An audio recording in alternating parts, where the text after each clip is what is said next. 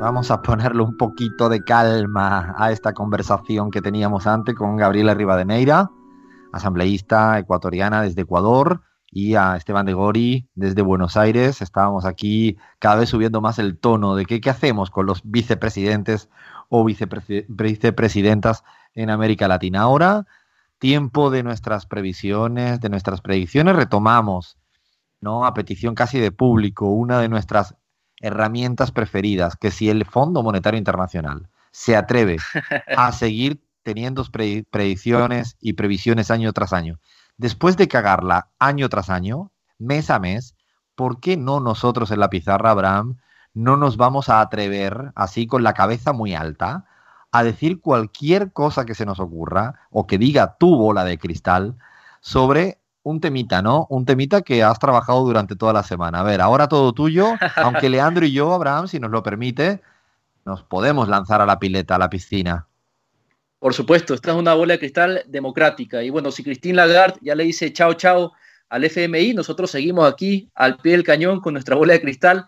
La hemos desempolvado, compas, la hemos tenido guardadita ya por un buen tiempo. Y bueno, vamos a animarnos esta vez, vamos a recurrir a ella para conocer ¿Qué le depara el futuro a los jueces en América Latina? Sí, sí, a esos jueces cada vez más parecidos a rockstars, ya lo decíamos, ¿no? Convertidos en protagonistas de las noticias políticas de la región. Así que, compas, ¿están listos ya? Absolutamente listo. Muy bien, entonces vamos a frotar un poquito por aquí, otro poquito por allá. Ya están escuchando el efecto, vamos a ver, la imagen se va aclarando y nos vamos al año 2040. Miren ustedes el salto que hemos hecho en el tiempo. Y bueno, agárrense, que lo primero que me muestra la bola de cristal es una imagen extraña, diría yo, sugerente. ¿Recuerdan, compas, eh, a Temis, la diosa y dama de la justicia, a menudo representada con los ojos vendados? Esa, diosa con la espada en la mano y la balanza en la otra, ¿sí la recuerdan, no? La tienen presente. Tal, cual, la estoy viendo, la estoy viendo. Sí. Bueno, resulta compas, que la bola de cristal me muestra que ha sufrido la diosa Temis una transformación. Y estoy viendo ahora la imagen con más claridad. La nueva Temis ha cambiado la venda de sus ojos por unas gafas de sol, muy a la moda, ¿ah? y ha sustituido la balanza que tenía en su mano izquierda por otra espada. Miren ustedes, ahora tiene Temis dos espadas y la veo también con una postura más bien en plan desafiante, no diría algo intimidante. Pero ¿qué me quiere decir esta imagen? Bola de cristal. A ver, a ver, vamos a ver. Me muestra entonces a Brasil. Estamos en Brasil, compas, un país que luce convulsionado y en los exteriores del Supremo Tribunal Federal de Brasil se concentra mucha gente. Estoy viendo mucha gente rechazando algo que está ocurriendo al interior del edificio. A ver qué estoy viendo.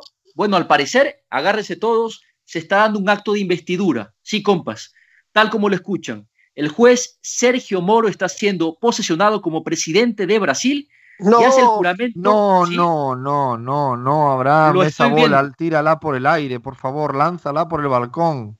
Lo estoy viendo. Está haciendo Moro el juramento solemne sobre una Biblia. A ver, a ver, no, no, no, me equivoco. No es una Biblia, compas. Atención, es un libro mucho más delgado. Y lo estoy viendo. Es el libro El proceso de Franz Kafka. Miren qué curioso.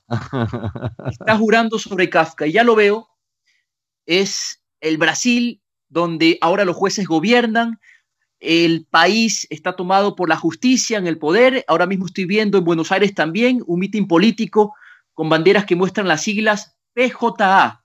Se trata del Partido Judicial Argentino encabezado por el juez Claudio Bonadio, quien está en plena campaña electoral. ¿Qué opinan? A ver, a ver, Lean, ¿tú qué le puedes decir antes de que arranque? yo porque no, yo ya, de hecho estoy por, disculpen, pero estoy eh, a punto de clausurar la bola de cristal. Hasta ahora veníamos qué panorama, ¿eh? Pero qué panorama, qué, pero qué cosa esa bola de cristal es de su padre y de su madre, ¿no, Abraham? Hoy te ha venido con esto. A ver, a ver, lean. Ah, yo tengo, sí. yo tengo una, una, predicción que por un lado me parece que consigo con la de Abraham, que me parece positiva, y es que, que los jueces se elijan por, eh, por voto, me parece positivo, porque es hora de que de un momento a otro se logre democratizar este, este poder, pero por otra parte me gustaría que sean jueces un poquito más competentes eh, los que se postulen en todo caso. Yo por lo que veo, por la predicción de Abraham, eh, tendríamos entonces eh, en Brasil que la figura del presidente, la figura ejecutivo se elimina y se eh, centraliza en la del juez, algo así como volver a la Edad Media. Sí, más o menos es así, compa. Y, algo más, porque me lo muestra también, es increíble también cómo los medios de comunicación, hay un partido mediático que ha apoyado a este partido judicial y veo que los principales ministros del gobierno judicial, bueno, estos ministerios están ahora las sedes principales en los grandes medios de comunicación de la región. Y estoy viendo que en Argentina el, el candidato Bonadio está anunciando, por ejemplo, que el próximo ministro de comunicación será Héctor Magneto, que sí, 20 años después, parece que sigue vivito y coleando, compas. Claro, pero no ese es el tema también, ¿no? Porque Abraham, pero no jodas, No, por favor, que pare esa bola de cristal, Abraham, deja ya, no puedo más, ¿eh? En serio, pero hoy se puso ¿Qué ves por ahí, compa? Bueno, yo tengo otra aquí diferente. Estoy frotando mi bola de cristal en el sur de España y estoy pensando, a ver. a ver, a ver, Y a mí me sale algo muy diferente. Me sale algo, bueno, diferente entre comillas. Lo que empieza es que los partidos políticos empiezan a formar jueces. O sea, se olvidan en los cursos de formación de los partidos políticos, ya no quieren militante, no quieren ciudadanía, sino se empiezan a llenar las filas de jueces. Empiezan a crearse universidades de jueces, solo estudian para saber aplicar la justicia. Todo se convierte en un quilombo porque, claro, imagínense cómo, no sé, el partido de, no sé, a ver, de Lenin Moreno, ¿cómo se llama ese, Abraham? Bueno, el, que usurpó, sí, Alianza País.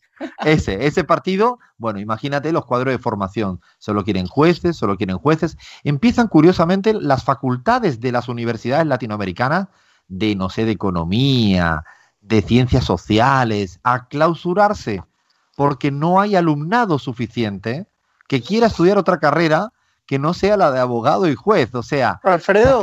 sacaba todo, las matemáticas, la filosofía, Nada, todo al carajo. Todas las universidades para justicia. A ver, lean. Déjame adivinar, en esas facultades que se abren para formar jueces, ¿hay estatuas de Sergio Moro y Claudio Bonadío ahí al frente o de qué tipo de jueces tendríamos? Solo veo a eso, ahora no, las, imaginaros, las aulas se llaman Bonadío, Moros, ¿no? Así todos ellos, pero lo peor es que se empiezan a clausurar lentamente, 20 años hemos dicho. En dos décadas, compas, se han cerrado la mayoría de facultades. De vez en cuando te encuentras una facultad de filosofía perdida en DF, ¿no? Pero ya para estudiar una carrera que no sea justicia o abogacía, es casi imposible. Es, es el tsunami de las facultades de, no sé cómo se llamará, ciencias judiciales, del derecho, o sea, me da miedo. Los chicos de pequeño solo te hablan en el carnaval, se disfrazan de jueces. Esto es un tsunami, chicos. Esto es un tsunami, igual que en los lugares de contrabando, ¿no? Los niños te dicen, quiero ser contrabandista, o en los lugares como en Bolivia, los niños te dicen, quiero ser el presidente Evo. No, en 20 años, no sé, Abraham, ¿cuántos niños tienes? Por ahora tres, pero por ahora. ¿no? Tres jueces, tres jueces y juezas.